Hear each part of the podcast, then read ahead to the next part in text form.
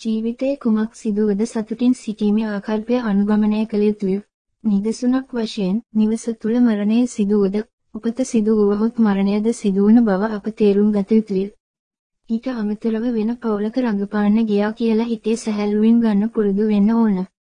සෑම අවස්ථාවකදීම අවංකව හා ධනාත්මකව සතුටින් සිටීමට ඉගෙන ගන්නා තැනැත්තා සැම විටම ජීවිතයේ සතුටින් සිටිනු ඇත.